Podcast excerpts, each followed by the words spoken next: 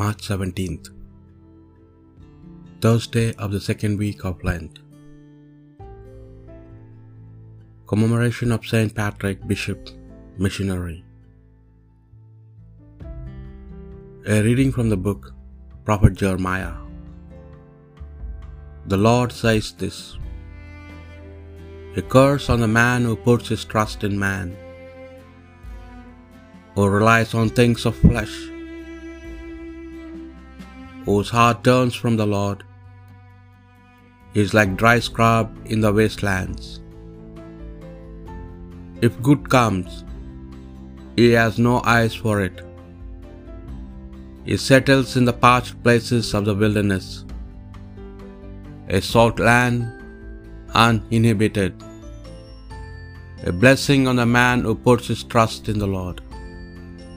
With the Lord for his hope, is like a tree by the waterside that thrusts its roots to the stream. When the heart comes, it feels no alarm. Its foliage stays green. It has no worries in a year of drought and never ceases to bear fruit. The heart is more devious than any other thing. Perverse too, who can pierce its secrets? I, the Lord, search to the heart. I probe the lions. I give each man what his conduct and his actions deserve. The word of the Lord. Happy the man who placed his trust in the Lord. Happy indeed is the man who follows not the counsel of the wicked, nor lingers in the way of sinners, nor sits in the company of scorners, but whose delight is the law of the Lord, and who ponders his law day and night. Happy the man who has placed his trust in the Lord.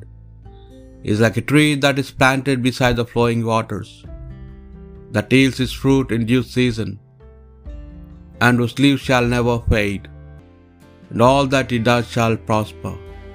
Happy the man who has placed his trust in the Lord. Not so are the wicked, not so, for they are like vineyard chaff, shall be driven away by the wind. For the Lord guards the way of the just, but the way of the wicked leads to doom. Happy the man who has placed his trust in the Lord. A reading from the Holy Gospel according to St. Luke. Jesus said to the Pharisees, There was a rich man who used to dress in purple and fine linen and feast magnificently every day. And at his gate there lazy poor man called Lazarus, covered with stores, sores, who longed to fill himself with scraps that fell from the rich man's table. Dogs even came and licked his sores. Now the poor man died and was carried away by the angels to the bosom of Abraham. The rich man also died and was buried.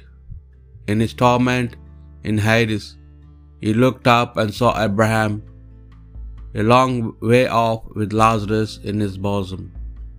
So he cried out, Father Abraham, pity me and send Lazarus to dip tip of his finger in water and cool my tongue, for I am in agony in these flames.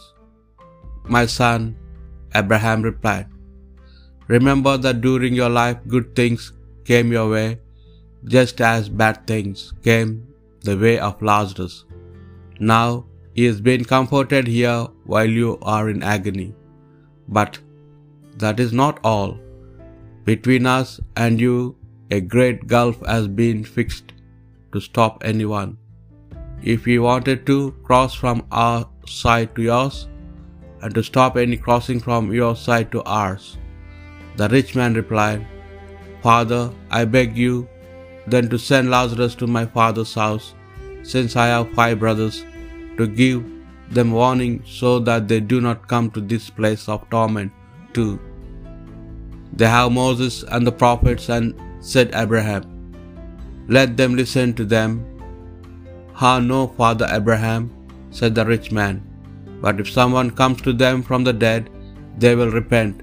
Then Abraham said to him, If they will not listen either to Moses or to the prophets, they will not be convinced even if someone should rise from the dead. The Gospel of the Lord.